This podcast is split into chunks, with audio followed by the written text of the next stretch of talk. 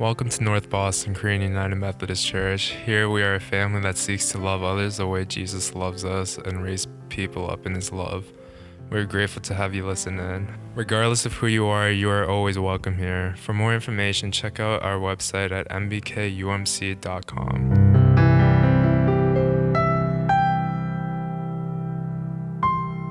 2020 is um this freaking year um, has been so crazy, but it's we've got less than a week of it left, and uh, I don't even know what to say. I don't. I really don't know what to say. I remember when it was still Lent, and we started this quarantine and this online service, and we are now we are now from March to the end of December. Um, I know I know I didn't start it, but I am so sorry that we have not been able to meet. I know that's really hard for a lot of us worshiping, and I, I know um, obviously we're making the most of it, but it's it's definitely very difficult to to um, sometimes find faith in the midst of um, in the midst of having it be so up in the air, having it be so uh, unstable. And I hear you and I see you for those of you guys who might have made crazy transitions this year, for those of you guys who might be looking back on your year and saying, what, what the heck happened? You know, I'm right there with you. I have no idea. Um, but we're here together and, and our faith is still real and I can't, I can't I'm frustrated that as, as your pastor, I can't offer much more than that right now, but we have a future, we have a living hope, and we just passed through the series of Advent.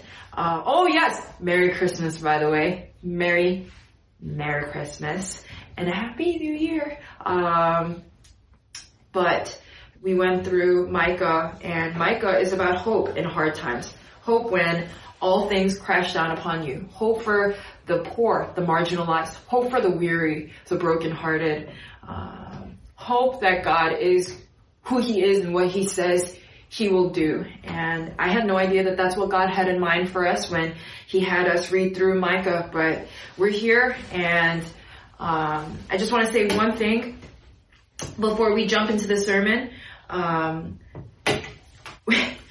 I want to say that I wanted today to be, you know, a nice little break, a reprieve, and, and it is a very encouraging message. I wanted today to be a nice little reprieve. Had Psalm 46 ready for us. It was like, yeah, the one time I get to preach from a psalm, just, just struggling through the end of my Hebrew poetry class. I was like, you know, this is it, this is it. And then the Lord really convicted me, um, to preach this against, to start on this sermon series early against my own will.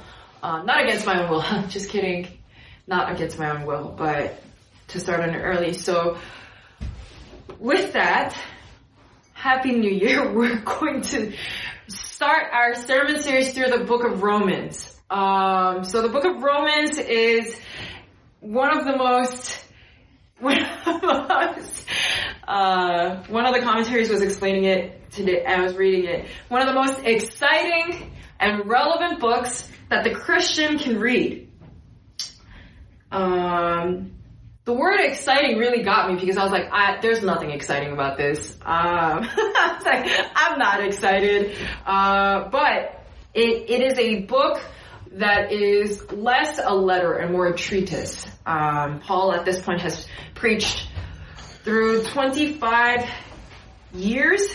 And so I just want to explain the context of it before we even read the passage, um, just so that we can separate that a bit.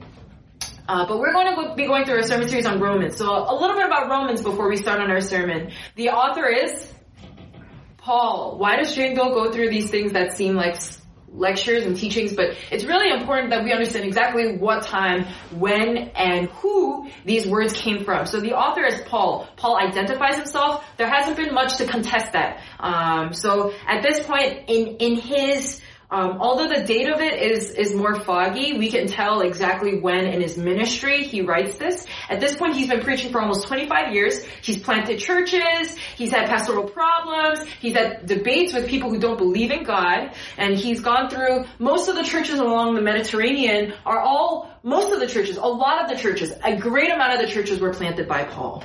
And so Paul is this pivotal figure in this ministry across the Mediterranean Sea, past Jerusalem. And he's been preaching for almost 25 years. Who is this to? If who, if we know who wrote it, who is it to? It's to the Romans. Hence the book title, Romans, because it's to the Romans. It's specifically to the Christians who live in Rome. There's a Jewish minority because the Jews were forced, um, there was an order that was decreed by the governor. The Jews were kicked out of Rome and then let back in. And so the church is heavily Gentile with this minority of Jews who believe themselves to still be the original chosen people. So that's a bit of, that's a bit of racial, cultural tension right there. Um, obviously Roman, Rome is a thriving city. Rome is the epicenter of the Roman Empire. Um, and so that's where they live. And this book is less a letter and more a treatise. And what I mean by that is it's a summary of Paul's theological beliefs that he sends before him to Rome. Um, now, granted, it's a letter. It's to the Romans. It's not written to be doctrinal um, theology. So uh, a lot of the times, Romans is the basis of a lot of systematic theology, but Romans itself is not necessarily so systematic. Um, it's it's a book that is so tailored to the people that he's writing to, because Paul is extremely pastoral before he is anything else. So that's that's what Romans is. I just need you to understand that that that's the context of Rome. That's the context of the Christian church. This is Paul and where he's at, and this is the type of purpose this book was written for. Okay. The reason why I lay that out is because Romans is thick. This is a this is a long intro, but Romans is thick, and this today's sermon is is very encouraging, but the sermon after that is going to get really thick with like multiple C's and a couple Q's. Um, so it's it's just bear with please bear with me um, and remember these things that that this is how it was written. So let's just jump right in. Would you guys open your Bibles with me to Romans chapter 1 verse 1. I'm going to be reading through Romans chapter 1 verse 1 through Romans chapter 1 verse 17. So that's technically I'll be reading 18 verses, but it's verses 1 through 17. Um, Romans is in the New Testament. It's after the book of Acts. I believe it's before the book of Galatians. Let me just, oh, First Corinthians. It's before First Corinthians. So between Acts and First Corinthians, after Matthew, Mark, Luke, John, Acts, Romans. So that's where it is in the New Testament. I'll be reading from the ESV. Uh, this is the word of the Lord. Paul, a servant of Christ Jesus, called to be an apostle, set apart for the gospel of God, which he promised beforehand through his prophets in the holy scriptures concerning his son, who was descended from David according to the flesh and was declared to be the son of God in power according to the spirit of holiness by his des- resurrection from the dead, Jesus Christ our Lord, through whom we have received grace and apostleship to bring about the obedience of faith for the sake of his name among all the nations, including you who are called to belong to Jesus Christ. To all in Rome, who are loved by God and called to be saints. Grace to you and peace from God our Father and the Lord Jesus Christ. First, I thank my God through Jesus Christ for all of you because your faith is proclaimed in all the world.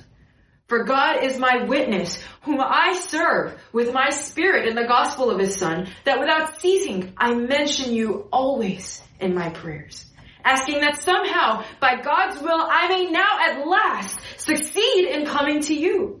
For I long to see you, that I may impart to you some spiritual gift to strengthen you.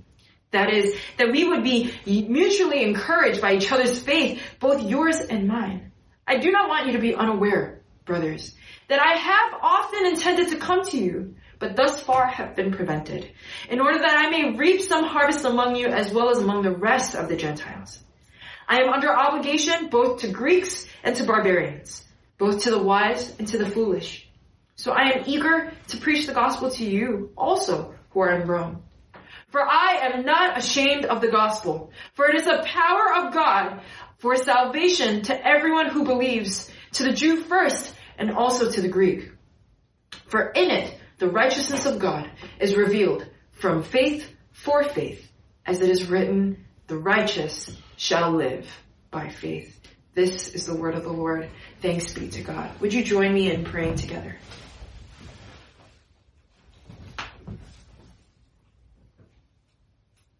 Holy Spirit, we rely heavily on you. We are at a crossroads of seasons. 2020 is ending. And Lord, we know that you are watching. We know that you are cooking up something. Uh, and that you are, you are with us even when we don't understand. So Abba, we cling to you. Holy Spirit, we ask for your guidance. Holy Spirit, take us, all of us, wherever we are, in every single room that we inhabit right now. Holy Spirit, take us to the next level with you. Help us to be aware of your presence right now. May your spirit rest upon every head. May your spirit make every heart skip a beat.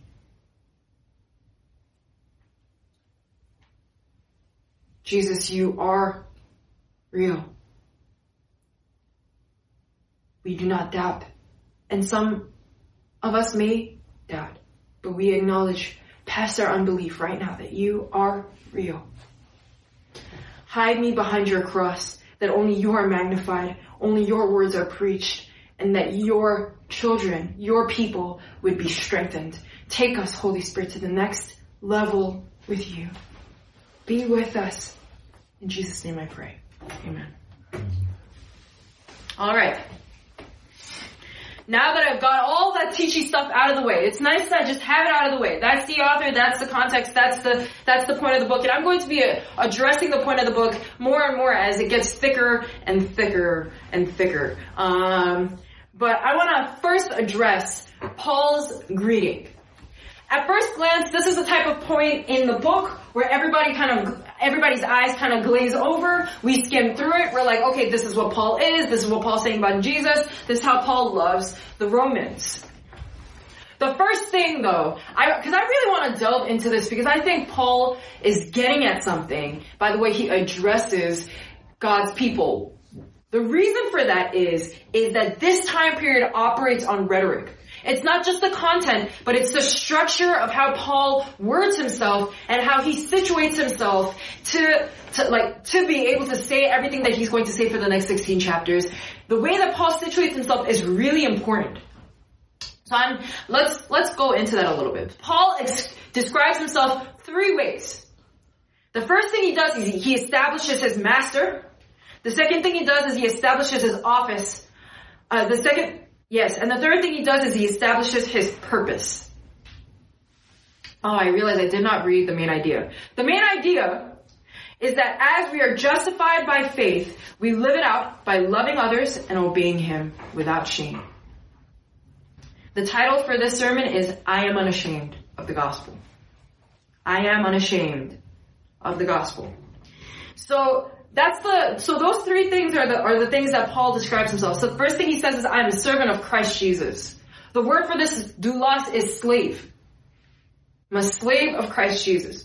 The the purpose of Paul saying this about himself is not to is not to demoralize or dehumanize himself because the slavery in this time is not quite the level of inhumanity that we have experienced in the modern world through the transatlantic slave trade and chattel slavery. So I don't want to even make that comparison. It's a, it's, there's only one word for it, but they are two completely different institutions. Was it still oppressive? Oh yeah.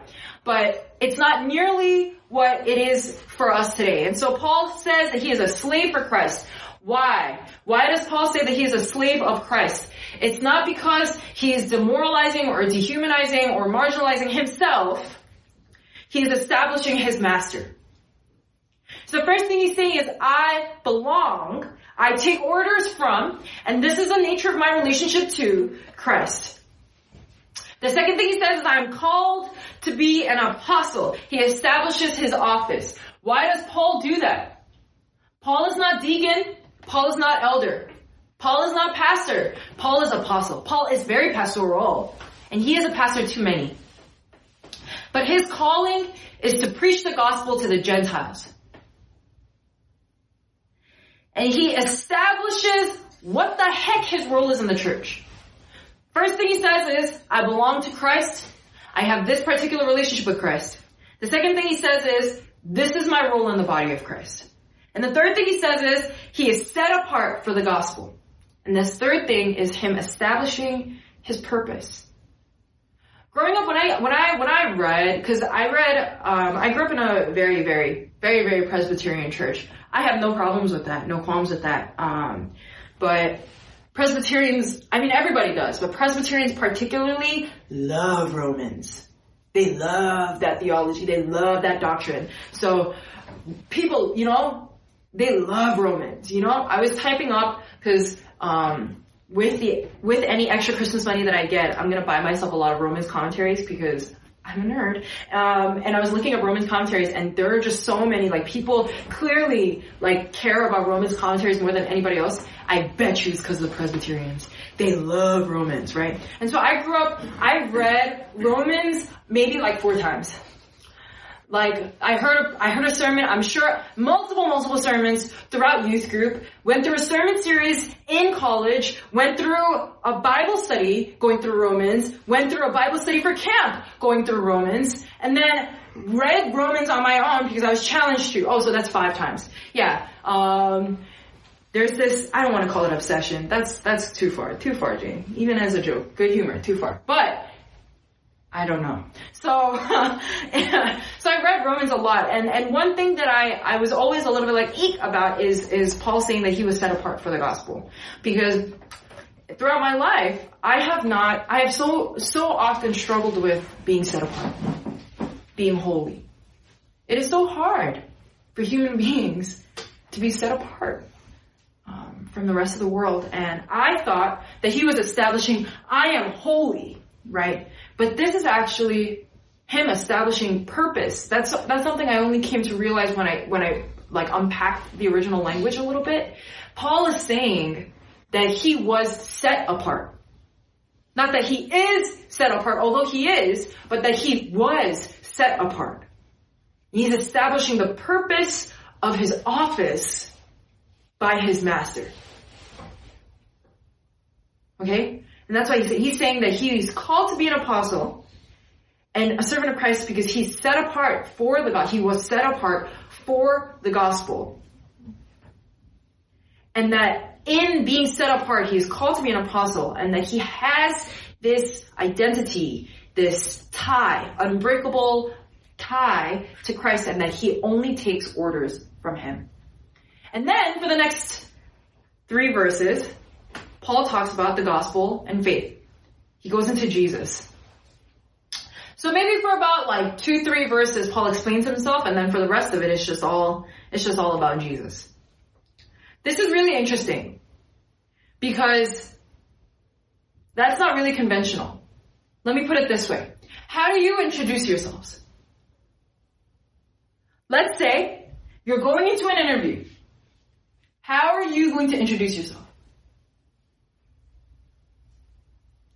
I don't know if you guys have ever, I mean, I'm sure, actually, I'm sure nearly all of you have heard my answering machine because I'm sorry, I suck. Um, but my answering machine has my, like, professional voice.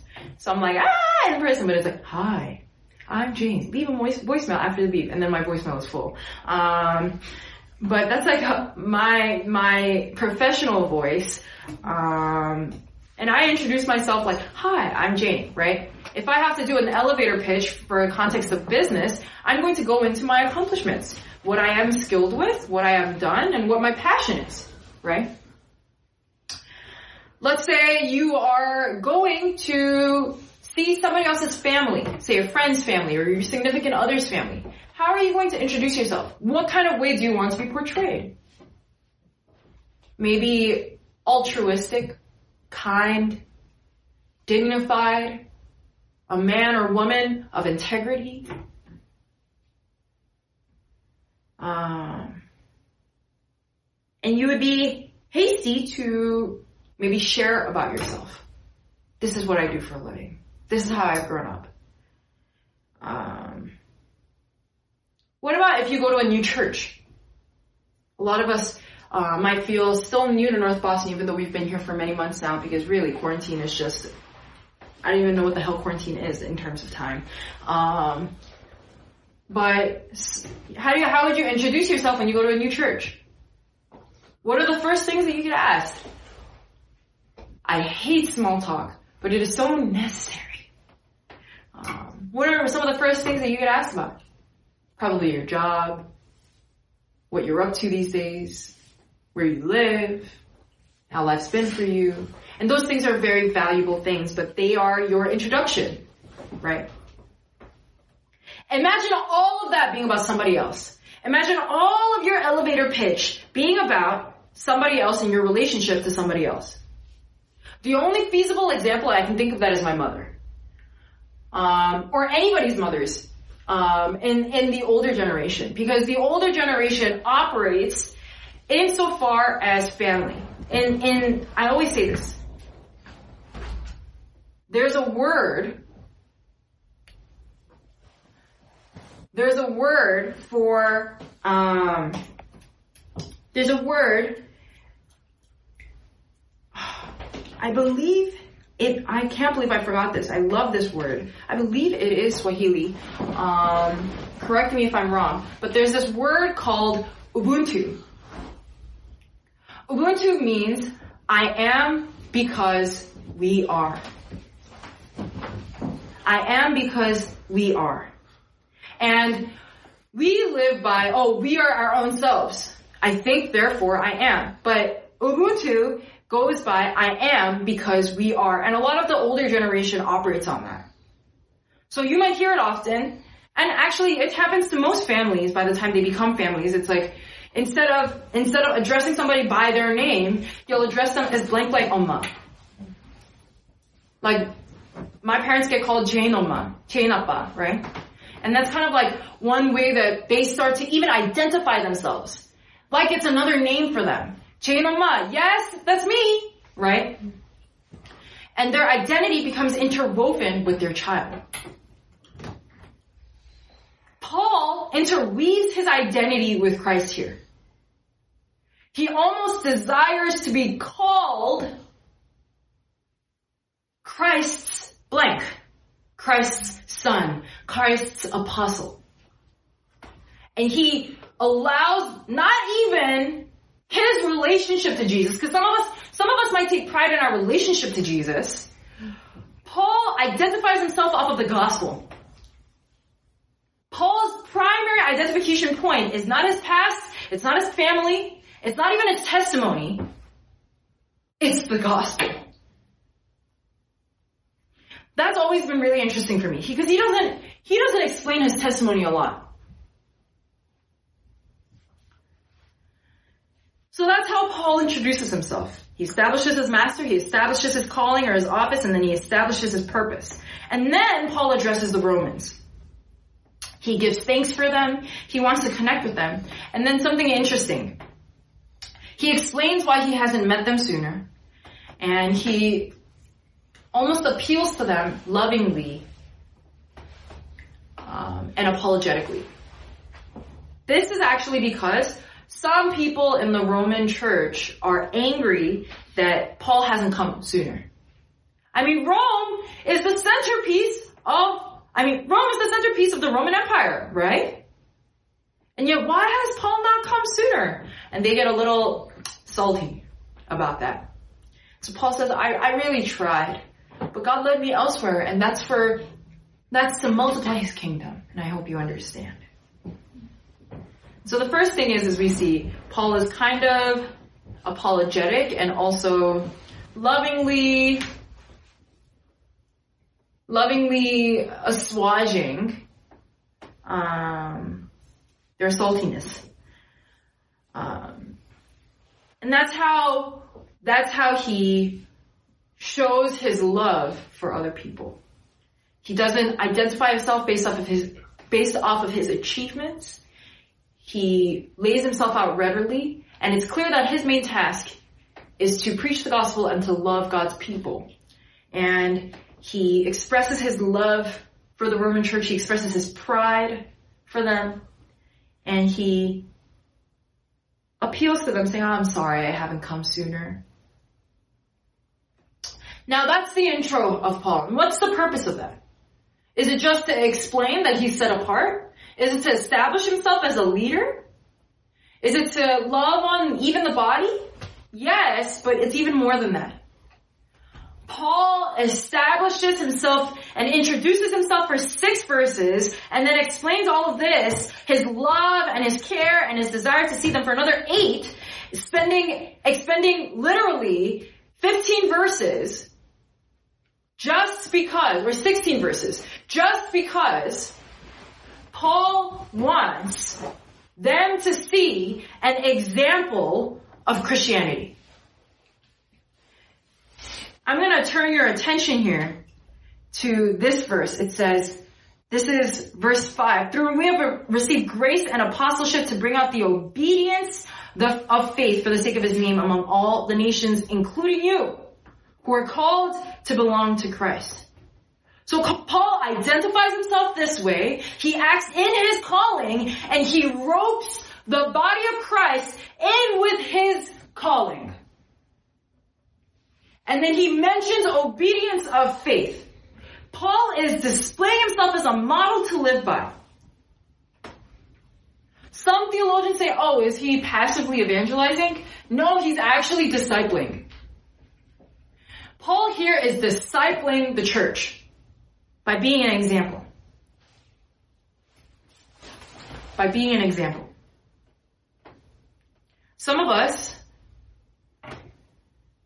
may have been on the receiving end of, or maybe some of us maybe have been on the receiving end of this salt. Some of us may have been the object of the salt. I will say that I really relate Paul's imploring. Um, because I love you guys and I, but I'm one person and I constantly disappoint you guys because I can't be in five different places at once. Although I really wish I can. Imagine if I can do Kage, is it Kage Bunshin?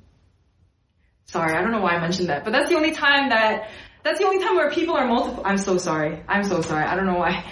I just wish I could multiply and that every single person, every single thing, stop shaking your heads at me. Okay? They're estimating at me. This is unnecessary, but I'm just kidding. Uh, but I wish that there could be five of me and that those five of me can all do their own autonomous thing. Um, but I can't. And, and I, I relate to Paul in that sense. I don't know if you guys relate to Paul or if you guys um, are comforted by his words. Um, but the purpose of Paul's intro and showing his love and explaining himself is explaining his obedience to Christ and his commitment to the church. He loves them even when they're salty and he goes through extra lengths to explain his calling. Now at this point, not everybody in Rome likes him. And then we come, then comes the next two verses that have been misinterpreted or interpreted differently over and over. I have to confess, I believe I preached a sermon to you guys um, that might not have been completely accurate a couple years ago about these two verses. Um, and I think it's important to address these next two verses. I am not ashamed of the gospel because it is the power of God for the salvation of everyone who believes, first for the Jew, then for the Gentile. For in the gospel, a righteousness from God is revealed, a righteousness that is by faith from first to last, just as it is written, the righteous will live by faith. A lot of the times, this is explained or used to explain evangelism. That we ought not to be ashamed of the gospel. And that was a way that I, I had used it as well, or I had preached about it as well. Um, and I do believe that that was something that God was putting on my heart for, for the body of Christ. But when you really look at this context, you see that this is about more than that. Or maybe not really about that. So this, this is Paul getting a little bit defensive, but he's getting rightly defensive because there are people who are salty at him. And we're saying, you know, it, it, when people are salty at leaders for not showing them the love that they desire to receive, oftentimes that takes away from how much those particular members of the body of Christ respect that pastor or leader. Um, and so most likely this salt is leading to maybe a lack of respect for Paul. Maybe, uh, and if you don't care about me, I don't care about you either kind of attitude. Uh, we don't fully know the full measure of what kind of response the Roman church was taking. But Paul is addressing that here. He says he's not ashamed because he knows the gospel he preaches is the divinely appointed means to bring about salvation to the world. He explains that righteousness is God's. Righteousness is from God and righteousness is by God. And it is a characteristic of God. And that because of that righteousness that has that is a characteristic of God that is given to us by God and that is from God, he is not ashamed. So that's what this is talking about. He's actually saying, I'm not ashamed to come before you guys. And I'm not ashamed to continue to do my ministry, even though I am limited. Even though I am not perfect, because it is the power of God for the salvation of everyone who believes. First for the Jew, then for the Gentile, for in the gospel a righteousness from God is revealed. The crux of these verses is I am not ashamed of the gospel. And then there are three conjunctions. Because, for, just. And these things explain what righteousness is. The righteousness is that it is the power of God, that a righteousness is from God, that this righteousness is God's, and that this righteousness is by faith, by God, just as it is written, the righteous will live by faith. And these verses end with the word faith. Explaining that righteousness is given to us by faith. Let me explain it this way, because righteousness is hard to explain. It is full and right standing. It is blamelessness. No blemish, no imperfection. A lofty expectation that nobody can hold. But let me explain to you this concept of us being made righteous by faith because that's confusing. And I've explained it many times as I've explained Abraham, and that's going to come up again because that's a very key theme in Romans. But let me explain it to you again, okay? Let's say, obviously we've seen throughout quarantine, I'm so sorry, Wesley, that I don't know why. I don't know why, but this came to me, so I apologize for throwing you under the bus. But Wesley can grow a beard so fast Nobody, I can't even keep up, right? Wesley doesn't shave for a week and it's there. He doesn't shave for two weeks, it's all brown. You know, it's nice and like chunky, right? Let's say I am gifted a beard from what Wesley has shaved off. Now don't, don't make any memes. I'm going to keep the mic right here. Don't make any memes. Don't make any memes. Um, but let's say I am gifted a beard from what Wesley has shaved off and it's implanted into my skin.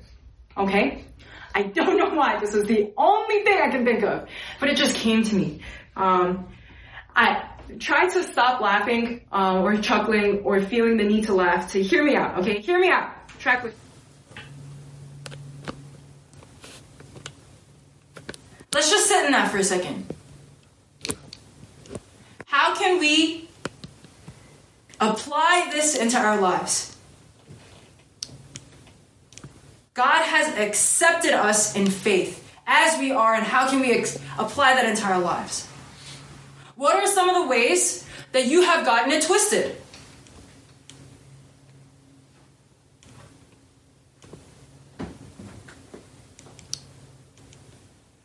What are some of the ways that you have gotten it twisted?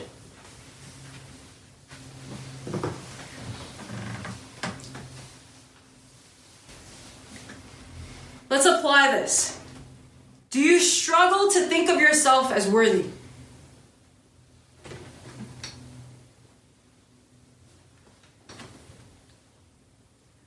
Maybe you guys are saying right now, I don't deserve any of this. I'm a bad husband. I'm a bad wife. I'm a bad son. I'm a bad daughter. I suck. I'm a bad Christian. I can't seem to get it right. It's hard to focus on God Maybe some of you guys are like, I'm, I'm bad to my significant other.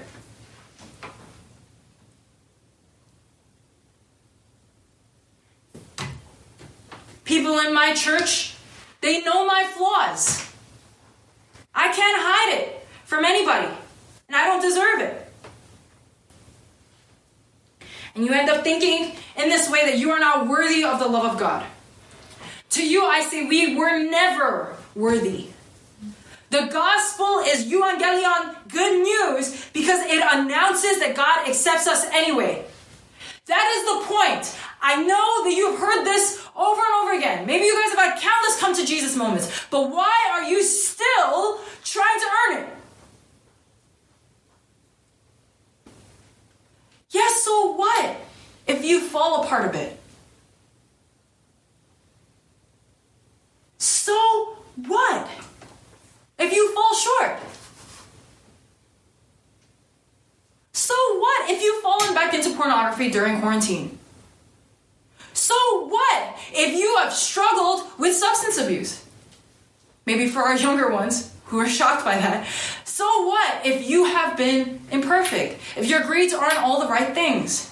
If you aren't always a good son and daughter and you know it? So what?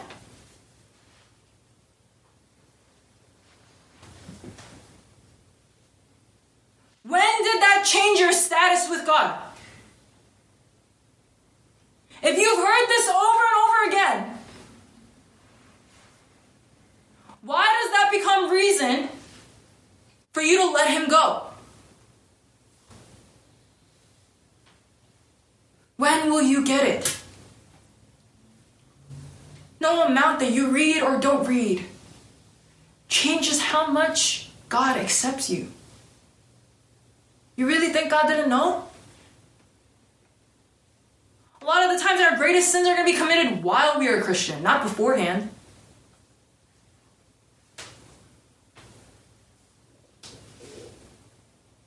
See, faith, faith, that's what makes you set apart.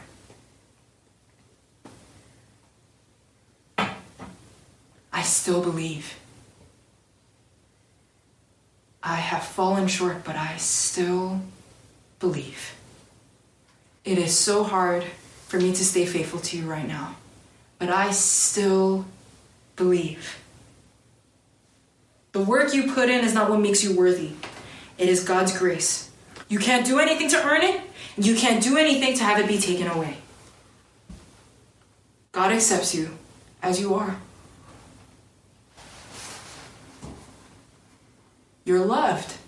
What can I say? You are so deeply loved. Even when you don't want to receive it, even when you're angry at the Lord, even when you're sad at God, even when you feel far from God, it doesn't matter.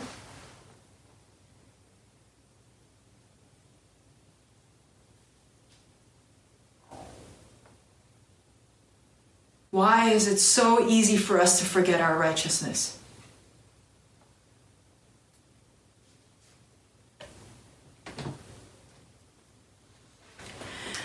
Maybe you guys might be wondering, Jane, though, I, I know you're saying all these lovely, wonderful things, but I, I actually do suck. and I have I have messed up. And I'm not doubting the fact that you've messed up. I want you to know, I'm not saying you haven't. Maybe there are ways you're hurting your relationships with others that need to be addressed. Maybe there are ways that you are hurting your body that needs to be addressed. And if you are struggling with any level of addiction, of anything of any kind, that needs to be addressed. You're not only hurting your body or your soul or your mind, but you are hurting the people around you as well. And I'm not discounting how necessary it is to move forward from those things. I'm not talking that down at all. But that doesn't change your righteousness. If all of a sudden the gravity of your sin made you forget your justification by faith, what does that say about the power of sin versus the power of God in your psyche?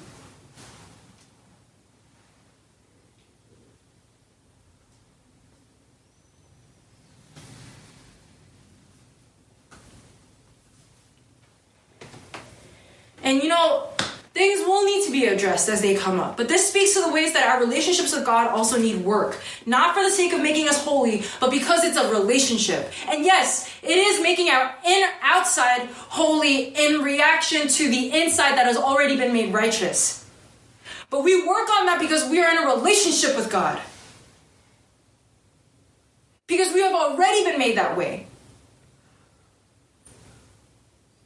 Not every family relationship is perfect, but we're not good to our parents because we need to earn their our relationship with them.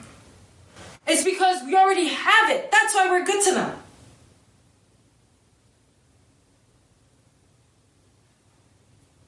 Just because you walk away because you are discouraged by your lack of righteousness doesn't actually mean that the relationship goes away.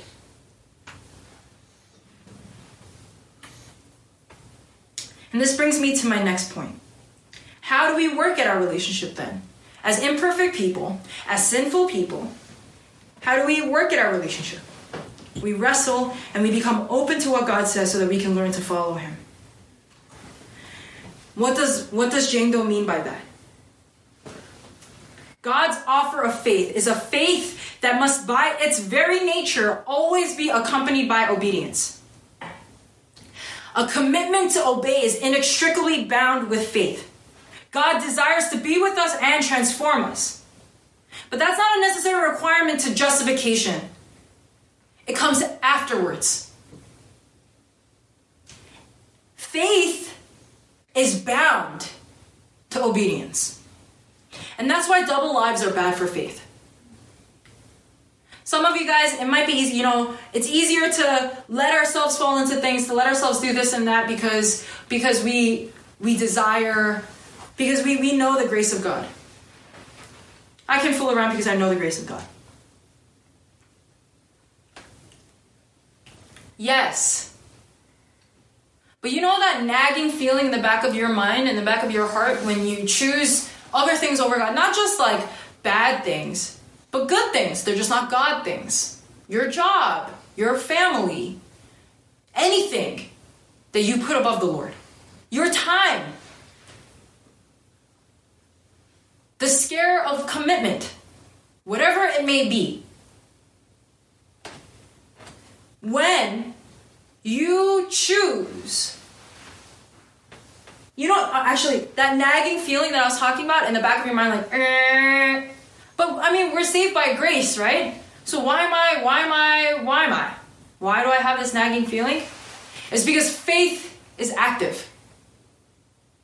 That's not just a nagging feeling. That is your conscience that, that is, you know, working in overdrive. That's supposed to be there. Because once you are justified, the Holy Spirit is in you. Even if you're broken, even if you suck, even if you haven't read the Bible for the past year and a half or however long it's been, the Holy Spirit is already in you. And what you're feeling is your counselor. The counselor right here that Christ talked about. Don't just put that aside.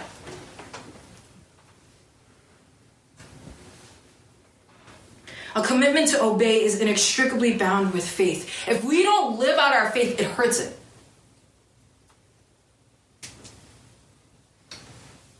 So I am not by any means saying that you will be less justified if you do not obey. But your faith in God will be damaged the more you disobey. Your willingness to follow Him becomes damaged the more you disobey. God accepts you as you are. But it is necessary for us not just to sit on that and sit on the good feelings of that, but to understand the severity of the ways that we've tried to earn God and obey Him because of the relationship we already have.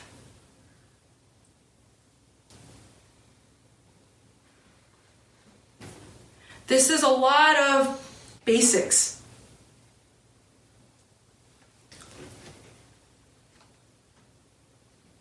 This is a lot of basics.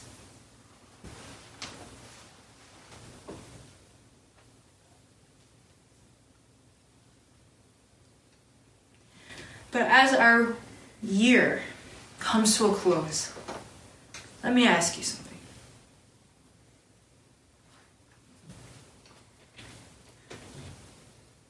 Can you receive that? That God accepts you as you are?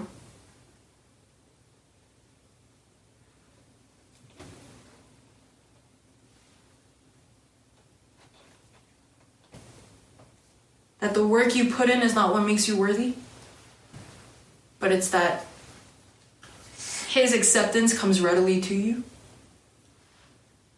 Let me ask you another question. Do you base your security in your relationships and your identity off of that? Or do you still live like being loved by other people is what adds worth and value to you? Do you still operate transactionally in your relationship with God?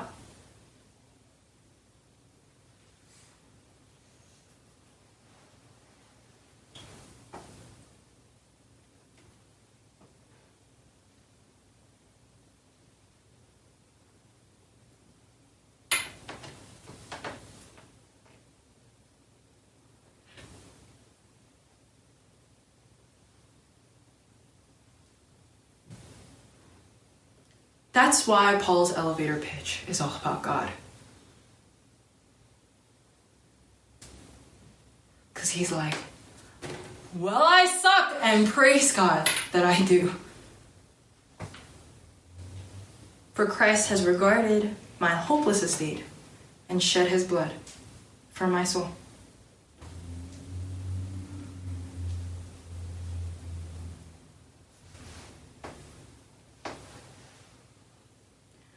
How do you introduce yourself? What you introduce yourself with is often what you're most proud of.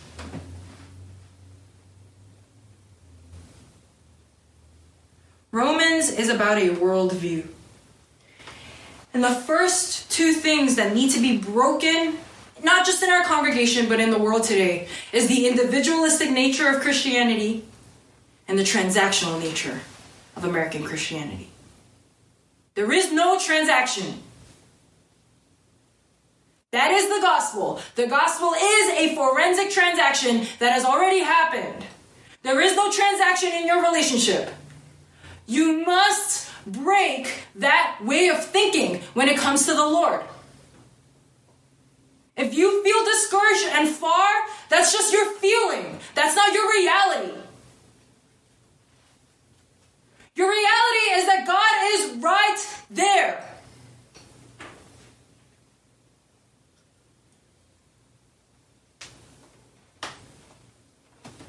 That's what scripture says. Don't put your feelings, your own worldview, your desire to earn things, and even your discouragement that you can't do it. Don't put that over the gospel. You are worthy. You are loved. And hear it not just as an encouragement, but as a severe moment of conviction.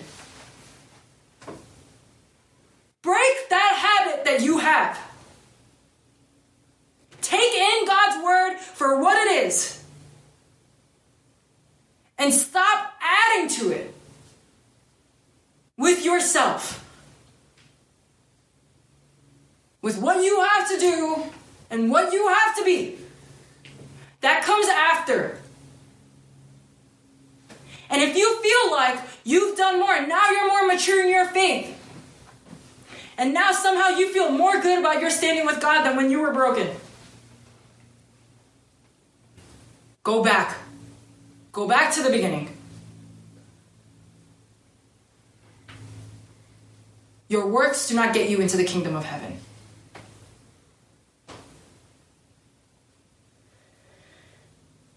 All we have to do is receive his offer of faith. It's offensive. But are you willing to receive it? And for those of us who might have received it, but don't want to obey,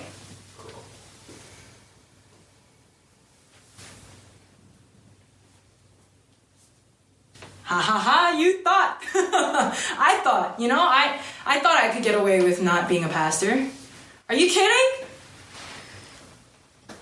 Do you know how much money I would make? And the respect? It's fine. It's fine.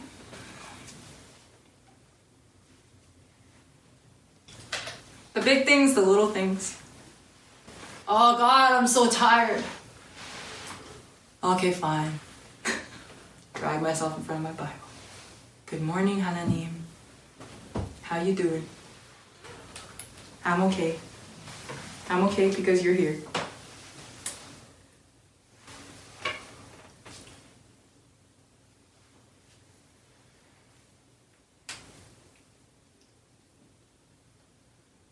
End with a conviction that I want to share. My, I was actually just convicted in the very beginning of this, and I got hit, had a, had a Holy Spirit moment that has been answering a year's worth of problems for me right now. Um, of course, it would come on the last Sunday of 2018, uh, 2020, um, but I've been feeling very fatigued. I don't know about you guys, but I've been feeling, I don't know, what about you guys? I've been feeling really fatigued about my job, about being a pastor, about being a researcher, about being a grad student.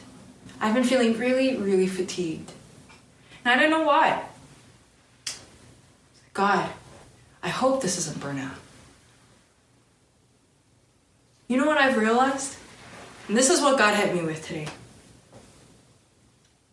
That I might have been finding my identity in those things. That I might have been identifying myself, giving myself a tap on the shoulder, being happy about the fact that I obeyed God.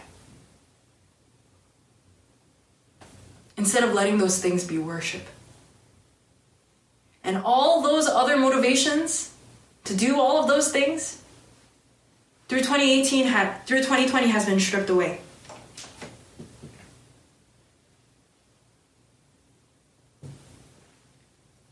And now the only reason why I stay in everything that I stay in is worship. There's I'm tired. but we worship.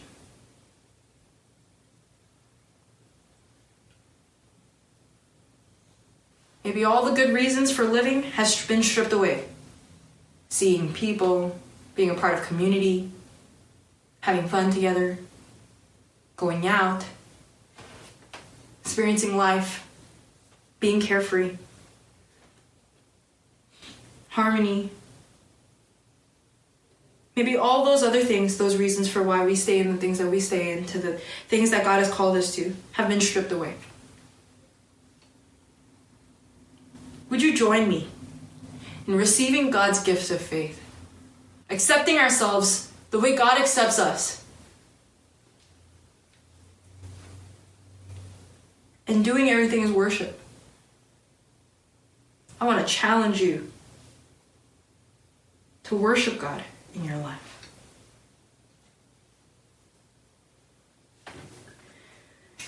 Let's take a moment to pray. Are you tired? Are you weary? Where are you? Where do you stand? Where do you stand in everything?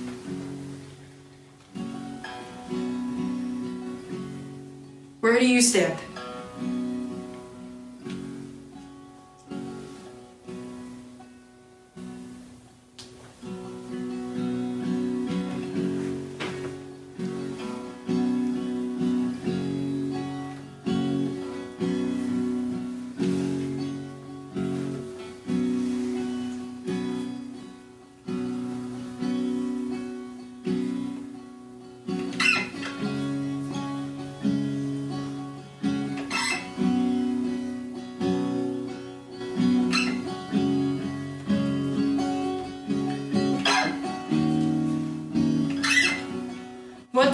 Defines your relationship with God?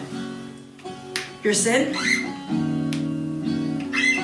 Could we just come before the Lord in an honest conversation with Him and receive His gift of faith this morning? Receive it. take it in for yourself.